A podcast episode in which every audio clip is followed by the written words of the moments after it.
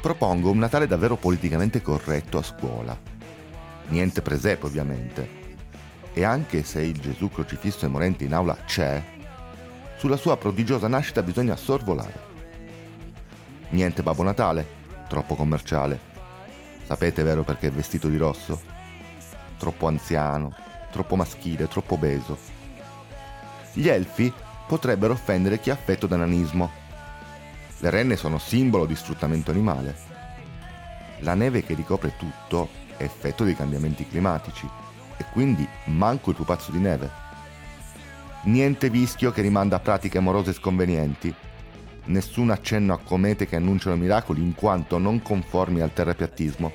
Eliminare le canzoncine natalizie, tutte. Ognuna qualche riferimento controproducente. Non associare il Natale alla bontà la deriva buonista dietro l'angolo. Noi, in classe, per non rischiare, addobberemo delle palme con scritto New Age e celebreremo la venuta dell'inverno con un minuto di silenzio e raccoglimento.